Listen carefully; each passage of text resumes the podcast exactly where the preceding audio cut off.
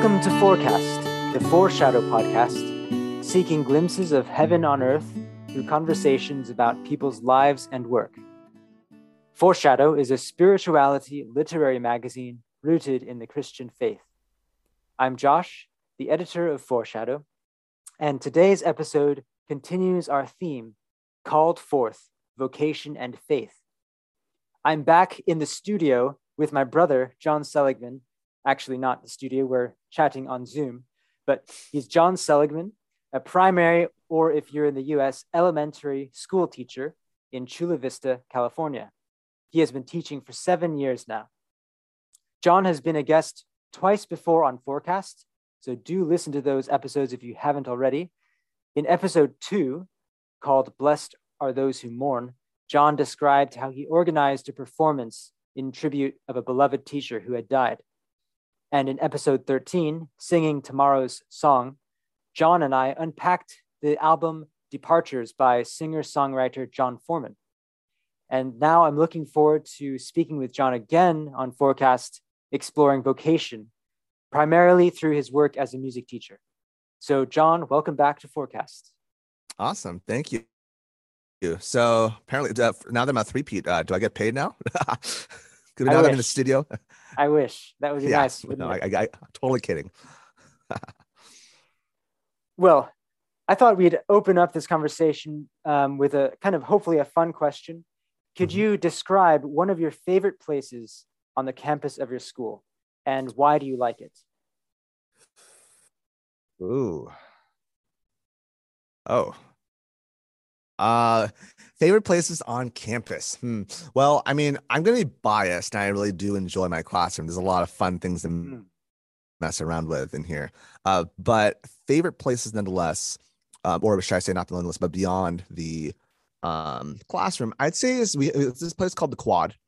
Um, it's this open area where uh, it's just it's an open area, and um, we have our performances. Sometimes it's our we do have an uh, multi-purpose room, an MPR, where our performances are. But the uh, uh, but the quad is just this open open place where people can get together. We have a lot of assemblies there, and it's a space where we can not have to shove everyone like sardines, but everyone can get together to do X or Y, hmm. be it a spring music concert because um, we're going to be doing that this year hmm. uh, sent due to COVID restrictions. Um, okay in the outdoors. Nice. Um, or be it a Friday farewell, farewell, where at the end of every quarter we have the whole school gathered together. We do a couple announcements, and we sing a uh, final song as we send people off. So it's just a good place. It's a place I feel like a memory for all the students that are here, especially if they get come here from kindergarten to sixth grade. Uh, it's kind of that that uh, a tradition whatnot right uh, there are traditions that are always held there and then also uh, before school and after school people just walk around, hang out. Um, not really hang out, but mm. walk around amid, amidst the quads. It's just a nice open area that so many memories are created. Nice. Yeah, it sounds like a real also communal area, like for where mm-hmm. community is formed. And I know community is a big value that you have in your teaching. Mm-hmm. Definitely. So, could you maybe describe a typical day for you as a teacher? And maybe your days aren't typical because as a music teacher, it's not like a normal uh, teaching job where you have the same routine, but um, if it's atypical, if you could just describe that for us. Um, it is chaos every day, and we make harmony off of it. Uh, now, okay. um, cosmos out of chaos. Exactly. Thank you, L'Engle. Um, a typical That's, day would be. yeah, we're quoting "Walking on Water." Yes. Yeah. Uh, I'm out of the mango. Yes. Okay. Yep. Rest your soul. Um, so typical day. Um, I I get here at six o'clock. School starts at eight though. I try to have two hours because um, it just helps me not rush to a certain uh, certain thing. But I'm realizing there's so much for me to take care of that I still feel rushed nonetheless, despite the fact that I have two hours. Wow. Uh, but I get here two hours uh, prior. I get chairs out. Uh, well, I move things around. I clean up because also another reason I get here two hours prior is because I'm here late, um, which we'll find out later in our scheduling. But uh, I get here late, so I kind of want to just after my last activity, I try to head out as soon as possible. So in the mornings also allow, allows me to mm. clean up from okay some of the things that happened the day before. Um, I write out some of the some of my announcements. My the, my students read their morning announcements, but as the music teacher, there's always th- things that are happening. So I write out what's happening um, from my end, be it you know choir rehearses, blah blah, or band. Make sure you bring an instrument in yourself and your brain, um, et cetera, et cetera. And so I send that to our ASB coordinator, associated school body. Uh, I think it is what it is.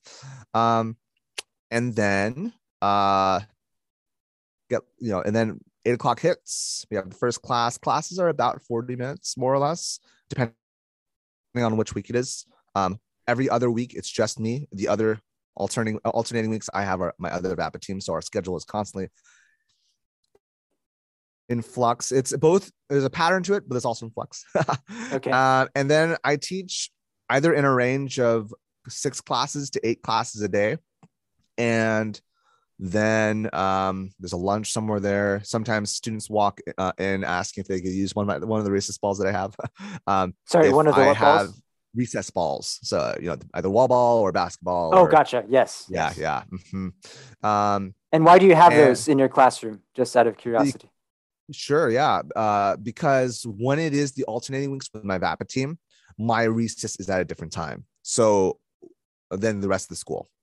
Okay. And Okay. for for that reason, instead of students going to their class, grabbing a recess ball, coming back, going to recess, we just expedite the process and we have our own set of recess balls that we Ah, give out during our rotation of recess. okay. And VAPA is visual and performing arts. That is correct. Yeah, which is a very unique term to California and the West Coast, I believe. So yeah, visual performing arts. Um, yeah. So uh, and also sometimes like uh near the end of the day, um, if it's mu- uh, music weeks, I have concert band that's pulled out. I also before concert band sometimes I have uh, students that like just want to hang out in the music room during their lunch. Mhm. So I allow them if I have the time and capacity for that.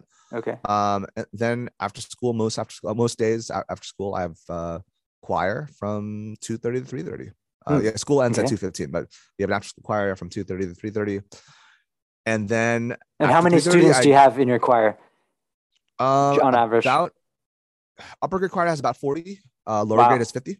Yeah, it's gotten really big this year. Uh, um, and it's been kind of it's been a new challenge, whatnot. Uh, I remember my first year, like lower grade choir had like ten. And I- Okay. it was Okay. common for us to have very low numbers and like I mean, not very low it's just like low numbers small numbers it's, it's a very small chamber choir now it's big and i don't know what to do myself um and then after that i go back to my room and i cry you cry. no i'm kidding Is it? it, it's the uh, i might have yeah so that's that that is that capitulates the whole uh school day sometimes i'll have meetings afterwards but like that's what it's like at least for casillas um for me at, at, at my casillas job yeah. Okay. Okay. Thank you. Yeah. And is there anything in your day that that that you really look forward to most? What, or if not most, one of the points at your day that you um, that you tend to look forward to? that that rotates that shifts depending on what kind of lesson i'm teaching which grade um sometimes like i'm leaning more and more into my movement uh, elements of being a teacher so like you know um creative mo- uh, movement being improvisation through uh through movement I, I, I, I hesitate to call it dance because dance is a certain connotation Yes. that it's like choreographed per se but what i do is much more like improvisatory so okay. whenever we do those kinds of excuse me uh, whenever we do those kinds of lessons um, i really look forward to it um, especially since i'm trying to learn more and more how to be a better teacher in those regards Okay. Yeah. also when we do ukuleles i always enjoy that unit so it really depends on what unit we're working on and uh, my what i'm looking forward to shifts Okay. accordingly. Yes. Yeah. All right. Um, and now I know that um, we I mentioned that we had um, talked we had spoken in episode two about Mr. Sison. Um, Yeah. uh, can you give us and so if listeners want to hear that that episode is a big glimpse into your work as a teacher, but Mhm. um, uh, can you give an an example more recent than that of a meaningful experience that you've had of with your students something that's really touched you in, in some way Mm, just to give us a glimpse uh, maybe a more a focused glimpse of your work sure yeah uh right now our students are getting ready for promotion my specifically my sixth graders are getting ready for promotion promotion being Uh, like promotion. graduation ceremony At moving the- on to exactly middle school or high school Correct. Yes. Uh, Okay. Why they call promotions of graduation, I don't know, but alas, that is the nomenclature we use. So, uh, yeah, Nomenclature uh, meaning. No, I'm just kidding. Go on. unsubscribe. uh, no, it's uh, and so right now we're we're starting to work on our promotion piece, and um, it's been pretty emotional and not uh, spe- it, it's it's been emotional surprisingly amongst the crowd that has only been here for one year rather than those who've been there here since kindergarten. And I think I just it's less Hmm. about the fact that they've only been here for one year, and it's more about just like that cohort specifically, that Okay. class. Um, but um, it's been yeah, it's been like emotional in the sense of like we ta- uh, before we start, we kind of talk about know just like we review the year, we like re- reminisce, and then we talk about why we're singing. We're singing the song uh, "Somewhere Over the Rainbow," the Iz version of it. Um, and so it's it's an emotional song, and just it's it means of also just like eh, whatever we once when we started learning it, it was definitely an element of retrospection, an element of like being emotional and also an element of like we're gonna miss this place but also let's make sure that we end off on a an emotional note a good Hmm. emotional note Yeah. Yeah, and I know that probably for for most teachers they also feel that same emotion. But do you think that the the subject that you teach, music, maybe lends itself to um, kind of cause a deeper emotion because you're um, you're working with the, them on the this song and you're singing it together, and it's kind of maybe unlocking some things in them that you're able to ex- that they're able to express that other teachers, like a, maybe a math teacher or um, a science teacher, may may not get to that same level. Do you think there do you think your your your subject kind of causes those mean, more meaningful um, interactions to take place? I can't speak for my general ed, uh friends for, for what they do um but i do know that the, kind of music that i have in my class which is very communal as you mentioned um i try not to silo our our musicians to where they're just focused on them working on playing the correct notes individually, like hot cross bundle recorder, but we play and sing together and move together. Um, and for that very reason, yes, I do say see that my see that the um, s- the subject that we're working on is very impactful. Is it more impactful?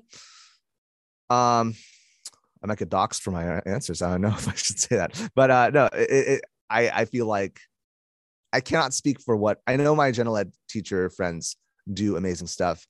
If they do it in an artistic and communal way, then I think that can Okay. be just as impactful. right Um, but because the think- yes but because your your work is art and music that makes it a bit Mhm. easier for you to to to do that right Correct, and I, and also I recognize that, especially during this time of year, uh, where we're having um, state testing, whatnot, and federal testing. Like we're it's it's we're the, their classroom is going definitely away from this communal focus and more Mm, into like right but in the same sense i know that my general teacher friends are are able and do create that same community um i just think i have a little bit more malleability of doing it with the arts does that Right. make sense Yeah, yeah. Now I know that originally you, after you graduated from college, you Mhm. you were thinking of um, going on to further study in order to teach ethnomusicology Mhm. and um, at the university level. But then you were offered a role to teach at the primary or elementary school level. And so I'm wondering um, what convinced you that you, you know you actually wanted to stay on this course of teaching younger kids rather than older kids and um, and what yeah and what do you what do you find to be meaningful about the particular age group that you're teaching? And what why are you still doing that rather than um, you know you know saying calling it quits and doing what you originally thought you would do? For me so to those not aware ethnomusicology is the study of music of different cultures. Specifically i wanted to lean into how does philippine music reflect its own culture. And part of me still is drawn by that um, but in the same sense i've lately been jaded by the higher education system. Um, uh, but also the reason I, i'm staying here in elementary music is uh, i enjoy the creativity that these kids have to offer. Like and not to say that adults don't have it and like you can do a lot of cool stuff differently with adults as well. Um, the approach that i take is what we call Orff which is um, established by Carl Orff that focuses on music learning, uh, learning through. Uh oh, gotta remember this. uh, through um, Orff imitation. is listening. Orff is listening Uh-oh. to this. No, but the Orff board is listening.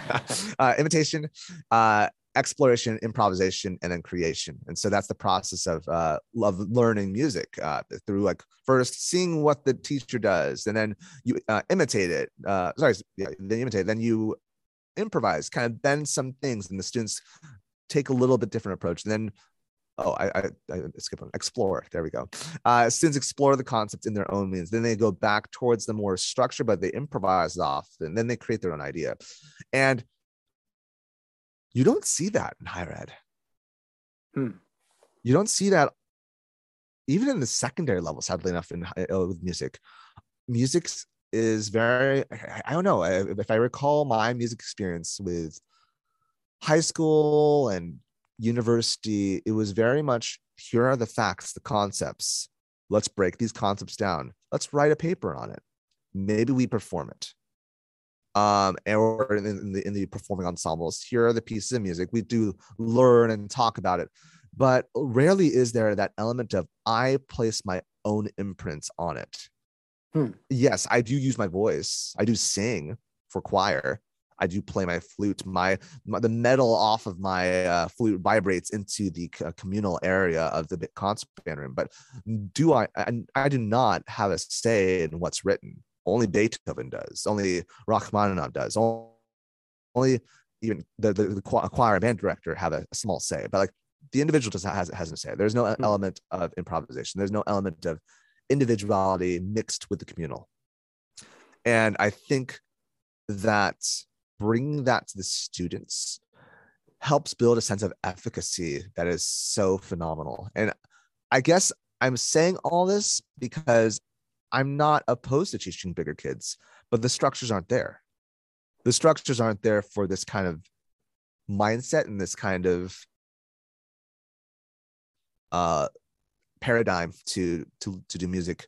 It just doesn't exist right now. And if I start at the early level, um, I can foster a community for where eventually we might have other people take that that um that mantle to bring it to the university level. I don't know, hmm. or but like uh, I remember so I, I, teach in Orff fashion. I also teach in what we call um, there's another uh, curriculum I follow is um, called, Feierabend. It's based off this guy named John Feierabend. It's always name based apparently. Um, and something that he talks about is like he, he always says if I had if I could if I had the ability to structure time, I'd spend more time with kindergartners than I would with sixth graders because you set that foundation.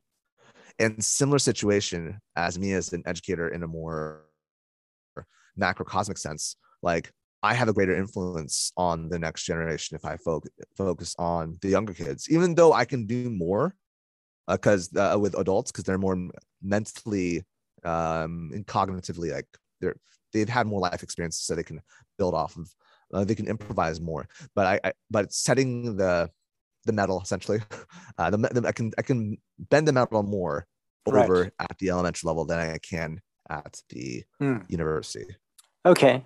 So I, I kind of hear two things. One is that mm-hmm. you have more um, potential to impact someone's life the younger they are because they're they're still learning and they're they're still forming those um, connections.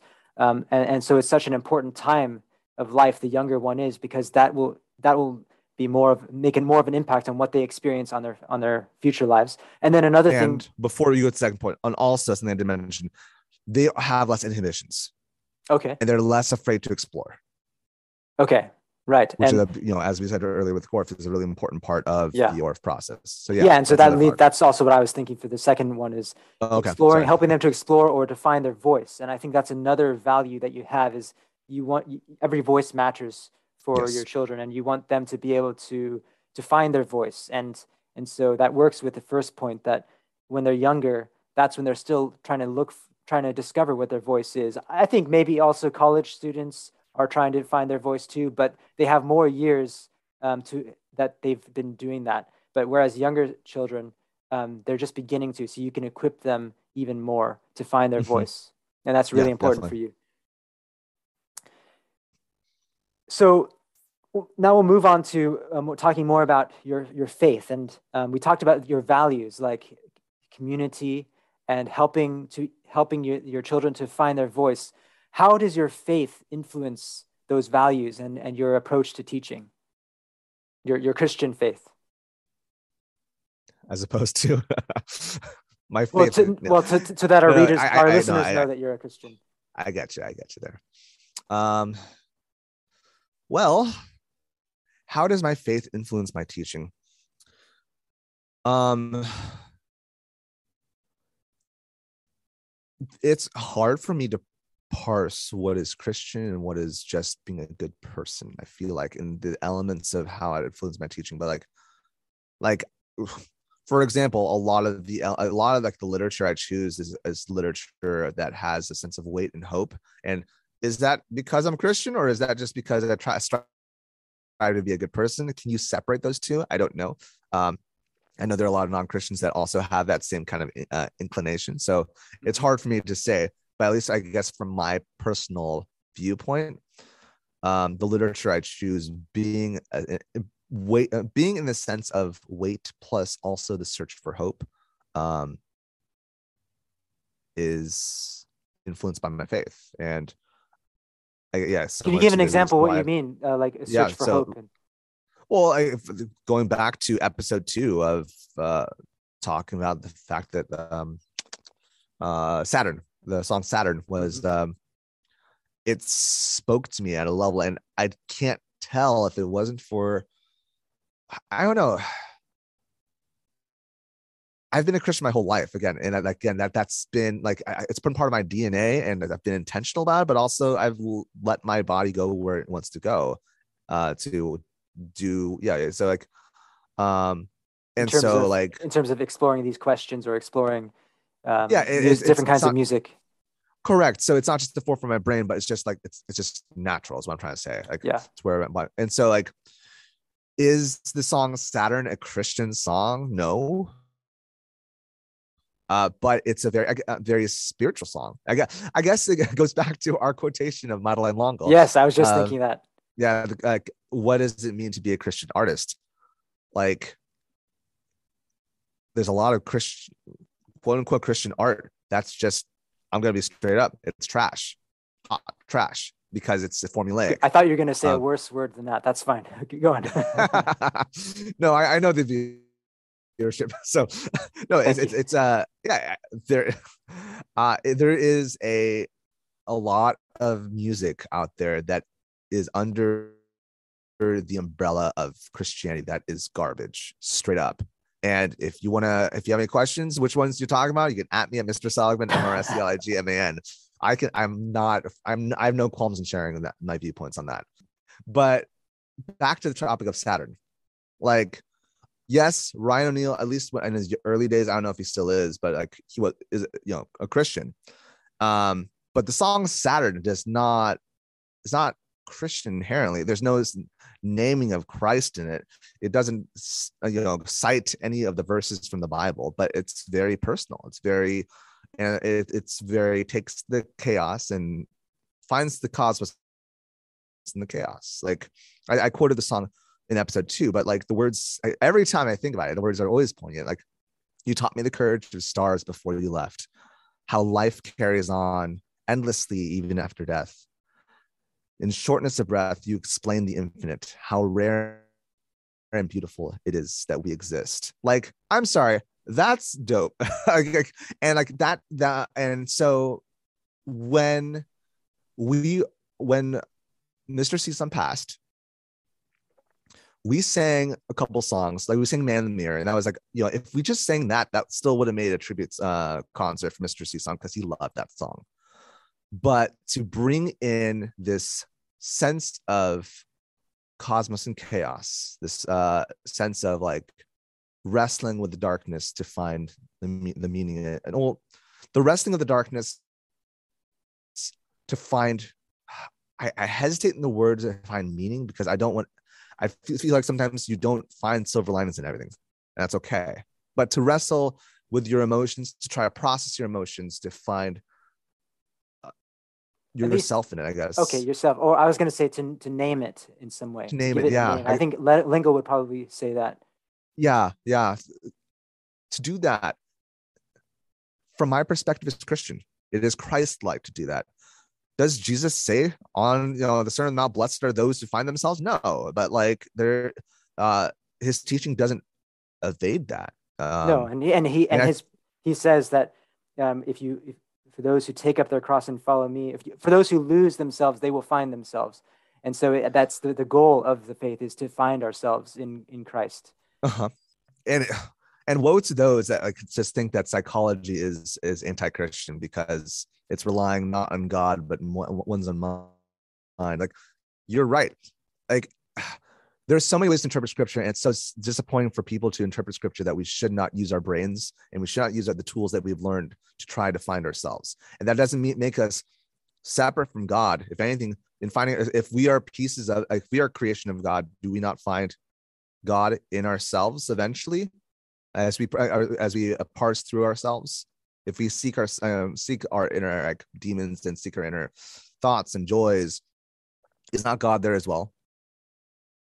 Yes, I mean, and then thinking about the cosmos out of chaos, that um, our our cell, our thinking about how our inner selves is like a chaos that God is calling forth cosmos out of that, but we have to be involved in that in that process, and we have to Mhm. be aware of what's going on and how Jesus says the kingdom of God is within you, um, and um, so.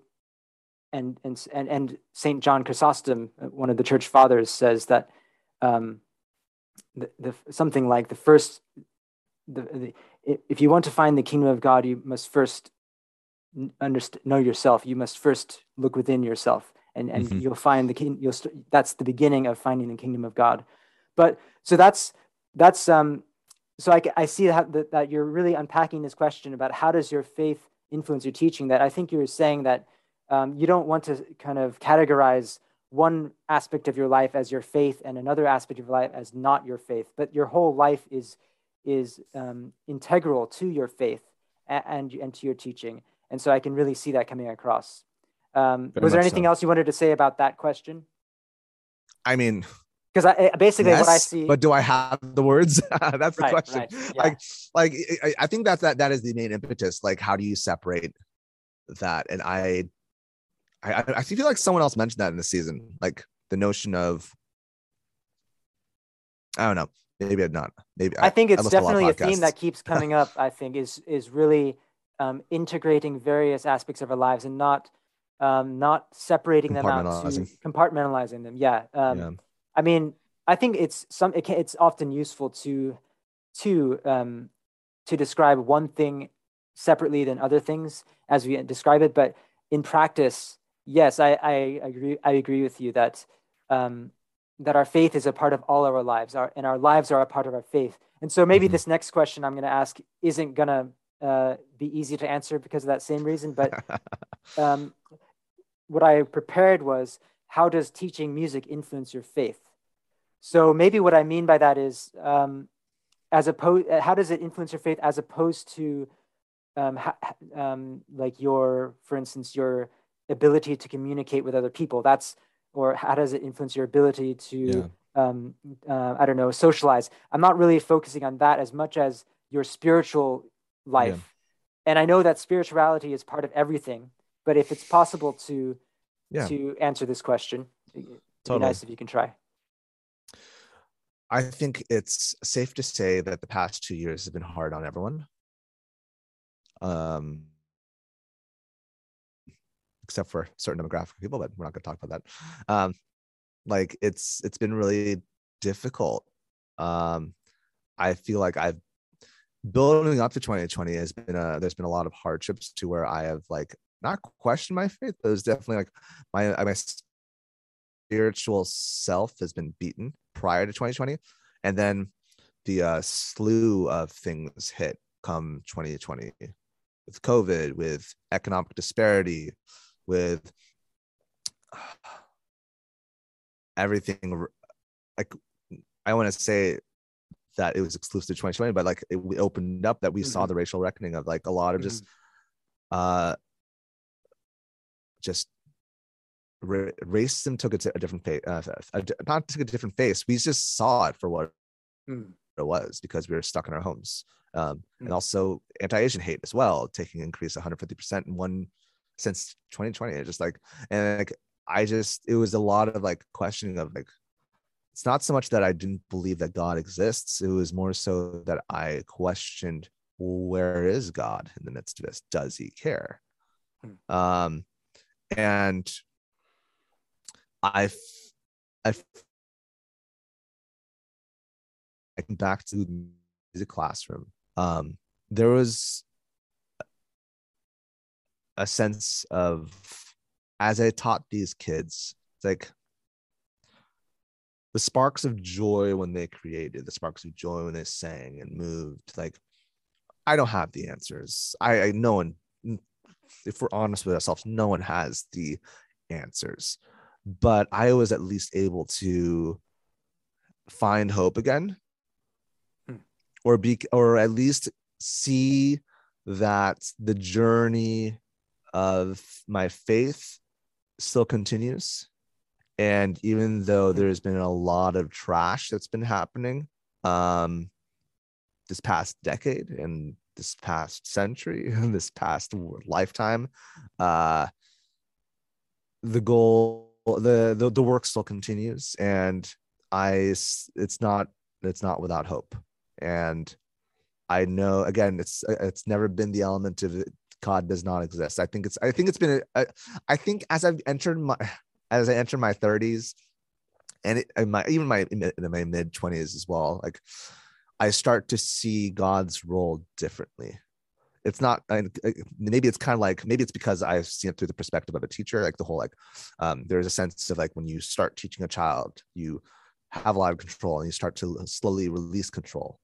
Um, you start removing the scaffolds away Mm. When you teach a child.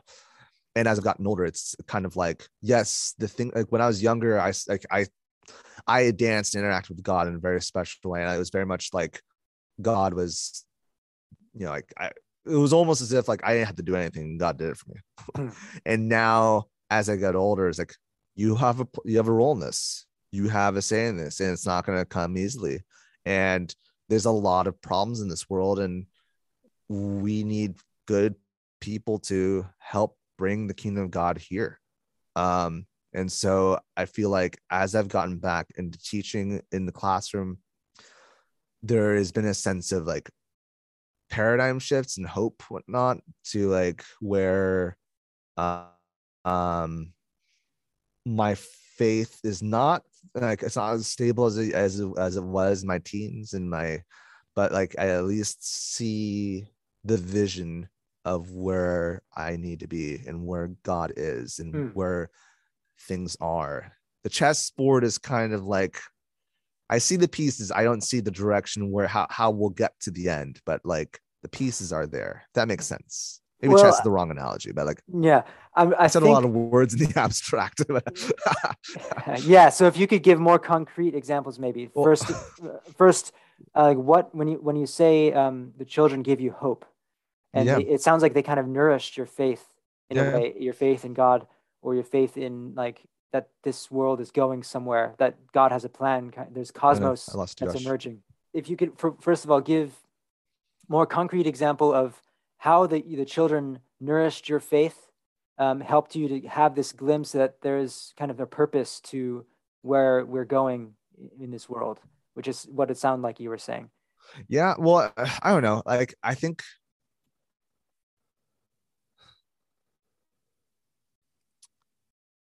I I think that it's easy to just get swamped into like nothing matters. It's easy to get swamped into like, wow, we're in a lot of darkness right now, and like you don't see anything beyond it.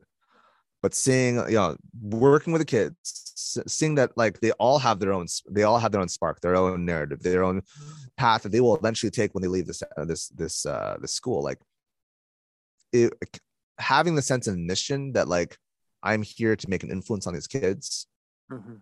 and like ha- has given me a different sense of purpose and Hmm. in that i guess my dance with god was rejuvenated it's not direct it's not like I can't create a paper. Uh, I can't write a paper off my answer because there's no direct connection other than what I feel, and I feel that things are not as easy as they used to be.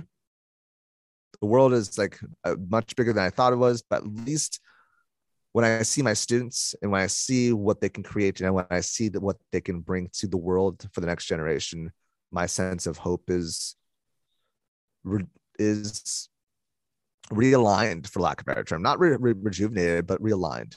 That makes sense. Okay, I think I understand now. Like the this. I apologize hope- to all the listeners that have to deal with my abstractness here. No, uh, no, this is helpful to to work it through. Um, um, yeah, sometimes you have to talk things through and or write things through to however one processes processes things, uh, whether it's with a British or an American accent. Um, but yeah, um, it sounds like, and this kind of leads to the the kind of the final segment of our conversation on vocation. Yeah. Um, mm-hmm. that it, your the sense of hope it seems like comes from a purpose that you find in teaching. Yeah and that purpose being in going back to this emerging theme of cosmos out of chaos is that you are you're you have these children that you're responsible for teaching them one tiny um, bit of their day or their week but that in itself can make an impact on them on their communities on the world. And so you you get a sense of purpose and hope from that role that you have and that responsibility that you have in guiding them and um, yes. encouraging them. That that makes a lot of sense. And and so so I was going to ask that do you understand your work to be a calling? And and if so how? And it sounds like that's maybe that's how you find your work to be a calling is that you, there's this purpose that you have to to help bring these more more cosmos into these children's lives and into the wider world through how you teach them. Is that right? Very much so very much so. Um i definitely hold the notion that like every voice matters um, and that and if i can i recognize that growing up myself that i didn't believe my voice mattered. Um i might have been not been able to communicate that but i did believe that in the end i'm just one speck in the grand i'm just another i'm just a cog in the grand scheme of things. But my cog does matter. And my uh, how without me it would be a different world would we survive as a as a human race? Sure, I, I hope so. It's a lot of weight on me if not.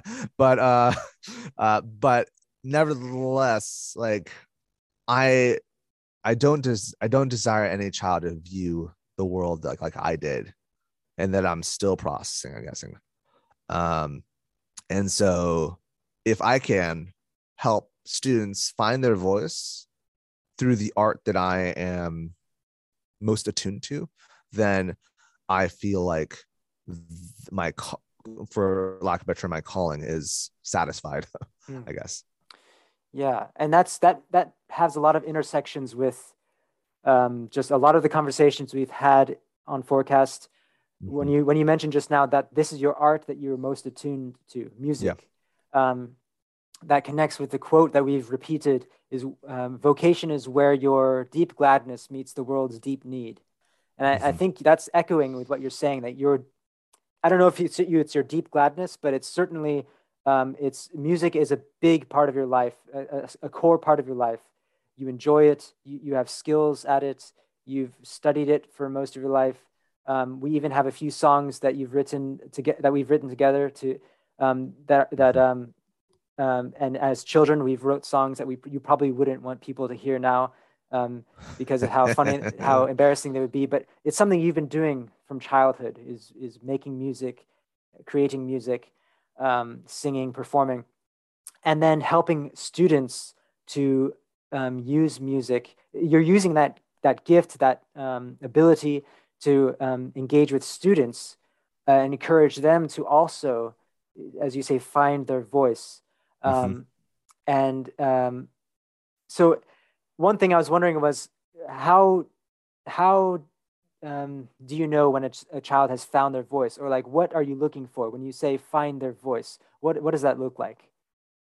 I mean, that is not something that I will ever know when they have reached it. Okay. As someone who's still constantly trying to find the voice, because I think it's something that is a continual journey. And like even like one's voice will like the new as you go through puberty, our voices will change. You know, like uh, taking that parallel, uh, like it's always going to be adjusting.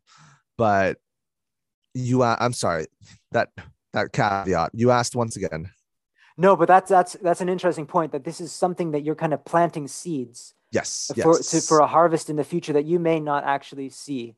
Um, but I was oh, I was also wondering if how do you um, if are there any um, any glimpses of those harvests in your classroom when you are teaching your students do you ever see your student a student finding their voice and what is I, I, guess i was maybe if you could give an example just so that the listeners can have a clearer idea um, sure, of yeah. what that what that means Every, I, I i've seen different teachers approach it different ways um, one thing I really like, uh, this one educator, her name is Alice Tsui. and it seems like any podcast that I'm on, if I say that, that's on my bingo card. you can check that off.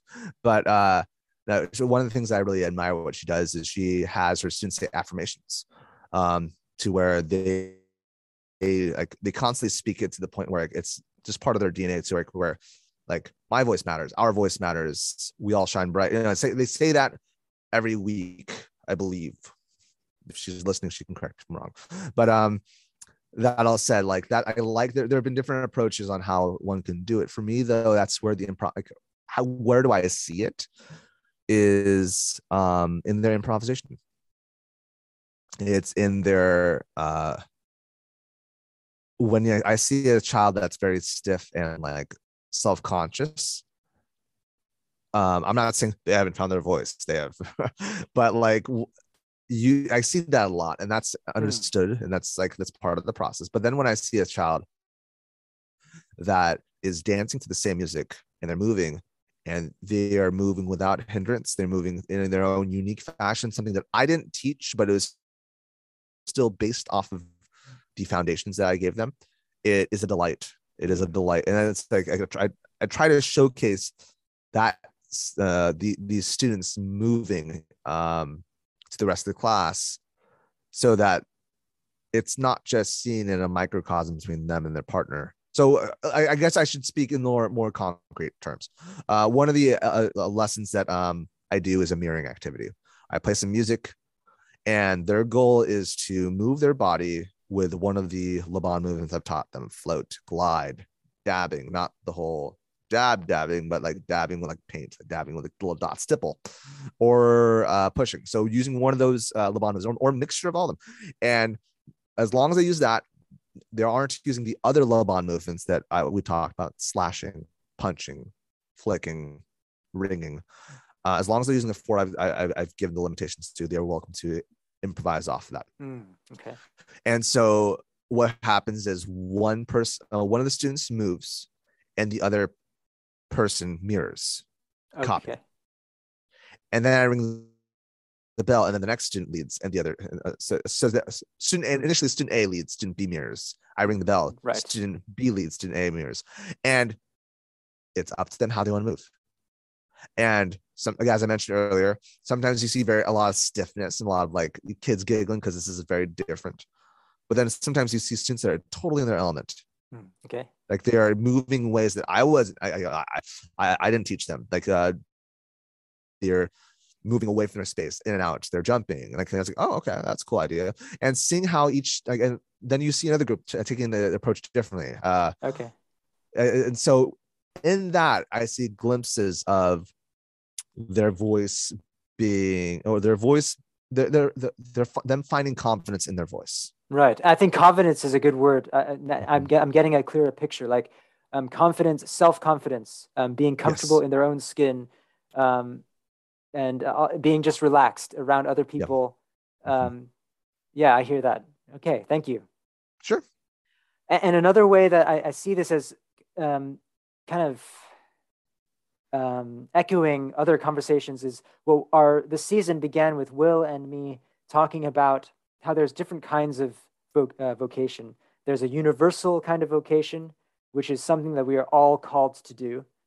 And in this case, I think I'm just as I'm thinking out loud, talking with you, I think we're maybe we're all called. One of the things we're all called to do is to bring cosmos out of chaos, is to participate in God's work of, of making everything new, and um, uh, and so, but then then there's the per, the very personal ways that each of us do that, and um, and that's that's a very everyone's going to do that differently, and um, and and for you, I think one of those ways is through music, um, and and um, whether that's creating music, whether that's teaching music, whether that's performing or leading worship music, um, which you do all of those things.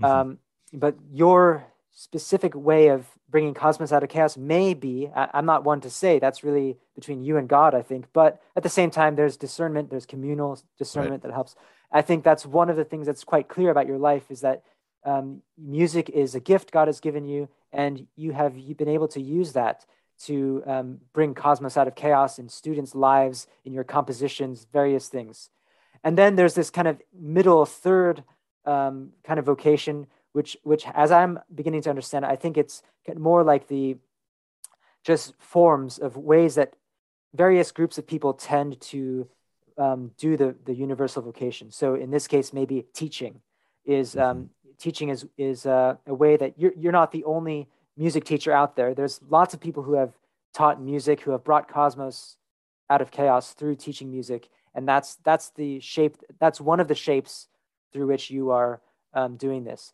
but uh, but that's that's very helpful to to see. Um, are there just uh, kind of as we're closing this conversation? Um, are there any other ways? Because because one of the things that I'd like to do, we'd like to do through these conversations, is not to to to focus only on someone's professional work as vocation, mm-hmm. because vocation is more than just what you get paid to do. In your right, case, right. I think um, it's very clear that you're fortunate that you can combine you know what you love to do with what you're Definitely. paid to do and you can bring cosmos out of chaos and i think to many degrees people can do that in many jobs but mm-hmm. um, are there any other ways in your life that you are perhaps following this call to bring cosmos out of chaos to be creating with god or yeah and to to to we can find many ways to say it um, but uh, are there any other ways that you might think of in your life besides teaching music that you're um, that you feel or understand yourself as being called to um, participate with God in this way. Who was the the second person you interviewed? Uh, Alina, was it right? Yes. For yeah, I she's I forget what she shared. She was sharing something along the lines of like, for her, her photography is like not vocational or something, or it was like because it was just something that she's not working. It's, she's it's more of a hobby. Oh, it was yes, like differentiating right. hobby versus work. That's right. Yeah, it was it was okay, a yeah. hobby, but not a vocation. Okay, and for me, similar to her, my my photography is something I do on the side. It's something I do for fun, um, and in the lens that we were saying earlier, I think it's not my vocation, but in the lens we're talking about right now, in the cosmos out of chaos, I, I feel like let's be real, everything we do is a work of art. Like I know that sounds super, it can be seen as super saccharine and it's placed on all the inspirational posters you want, but it's true. Like everything we do is that we that is visible, that is or that is seen in community, which is constantly, especially with social media. Like it's it is it is an imprint upon society. It might not be as powerful as like say like me teaching, but like when I create photography, like other people will comment on it. And so like there's a sense and there's a response. There is an impression and a response. And I, I feel like that plays a role. Uh and so is that part of my vocation? Maybe. Probably like it's like a, a D tier or I don't know, low, it's definitely a high, lower tier on the the arbitrary tier scale I just made up. But um yeah, like I also like you know I lead worship at at living water so that plays a role as well probably more on the b tier of stuff. Um but i see. Yeah you're kind know. of having uh, different uh, levels of of um how you are following this calling and the right. amount of time I, you can commit to it perhaps. And i believe that everyone's gifted. I just don't think everyone has been ta- has tapped into it. Like I, I recognize that i have a lot of skills that i'm gifted and i'm grateful for that and I'm grateful for the educators that have nurtured me along those ways. I, uh, but um, I think that my my one of the things I'm trying to trying to think about you know like everything's vocational conversations we have are vocational the community you, you build is vocation is part of vocation as well um i'm trying to focus on my time is limited my time on this earth is limited my energy is limited and so where do i want to place that in mm-hmm. and so because i will other if i try to do, to do 100% in everything either i will burn out or i will not do everything to its to an appropriate effectiveness yeah so yeah. it's hard for me to say I, I think everything's vocational is, is, is, my answer but i'm trying i'm pl- placing a lot of weight into this element of music music education music education yes. advocacy because of my limited time on this earth yeah that's that's a good point and i think that that's a helpful point about vocation and everything is vocational being every aspect every chapter every um, element of our lives we're called to do something um, constructive or we're called to bring that um, before god in some way to make cosmos out of chaos mm-hmm. and um, and that also echoes what our, our most recent episode um, will interviewed ryan weiss and he is talking about um, he's a professor he's also a dad a husband uh, and and he sees all of those as callings as well but it's it's mm-hmm. about it's juggling um, it's he has to juggle them because they they all call for his attention and he needs to know how to um, devote his time to you know uh, portion out his time. And that's similar to what you're saying. And so mm-hmm. that's helpful that um, that um, yeah it's kind of like a pie chart. Uh, you're a you're a uh, teacher school teacher. And i just remember in elementary school those pie charts of like you know one might be 45% one might be 15% and all of that. And so we just have to kind of gauge the right percentage of um, what we're doing and, and make sure the balance is right given the priorities right. in our life um, and that might change at different times of our life right. um, mm-hmm. depending on yeah like um, yeah if you, if you have a family that would change you i'm sure that would, that would be more of your pie than than you know than um, than um, like teaching no maybe not more than teaching but it would be more your teaching would shrink as a result everything would that. change everything would change yeah, the pie the pie would, would change, change. because um, going on this notion of everything is vocational like my the relationships I build with my partner and with my kids, if I have that, you know, it's like that ha- like my energy. I, again, my energy is limited. I'm realizing that in my 30s, my energy is limited. My knees hurt. So like, where am I going to place energy in? That's the big question. Uh, like I'm like something I was talking to a friend of mine. Like I'm noticing as I'm getting older, like what buttons am I going to punch? Like I can, I have. It's not. I used to view like I just give giving my all. Like there's like a whole anime approach. It's like try harder. Blah. It's like no, it's like I gotta choose the right buttons to punch in order for the right things to happen. And it's gonna mean that I have to let go of certain things that I enjoy, or it means that I gotta place all my effort into one area. It's like it's, where are you gonna place the effort in? Like that. That's the real question now. At least this decade in my life. Yeah.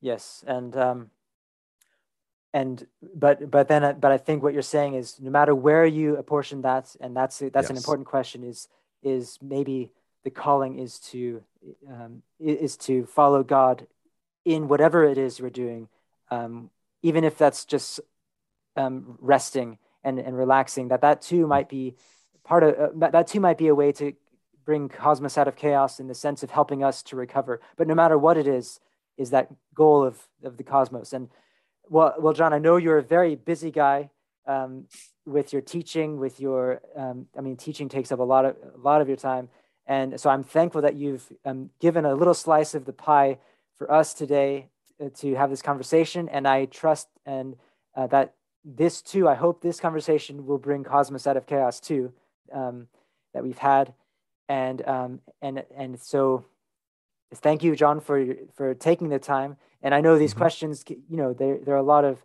um, uh, questions that cause some some deep thought. And so, thank you for for doing that. And it's I, I have found it helpful, and I and I hope that our listeners will as well. Thank you for having me. Appreciate yeah. it. And you've mentioned your um your uh, Instagram. Uh, yes. Account. So, yeah. Well, I mentioned Twitter, but it's the same thing. so yeah. Okay. Yeah, if you want to like contact me or reach me out, it's like you're welcome to message me at Mr. Seligman, M R S E L I G M A N. Also, um, another vocation I have is not just music education, music education advocacy. Uh, I run a podcast myself with my friend Crystal Pridmore called Chaotic Harmony. So if you want to check that out, it's um, socials are at CH Classroom because at Chaotic Harmony Classroom is way too long. So um, yeah, feel free to uh, check us out there and um, see where, where see how the vocation's working in that realm and how we're bringing cosmos out of chaos in that area. Nice, thank you. Mm-hmm. Well, thanks a lot, John, and again for your time and to and for your insights with us. So we hope you all enjoyed this episode. If you did, be sure to share it with someone you think would appreciate it. And uh, we'd love to hear from you, so do get in touch by emailing us at foreshadowmagazine at gmail.com. You can also reach out on various social media platforms. You can visit foreshadowmagazine.com to read new writings and listen to other work and podcasts posted every week. And feel free to sign up for our free weekly newsletter to get updates in your email inbox about the newest thing Foreshadow is doing. So thanks everyone for listening. And again, thank you, John, for the time today. That's the forecast for today.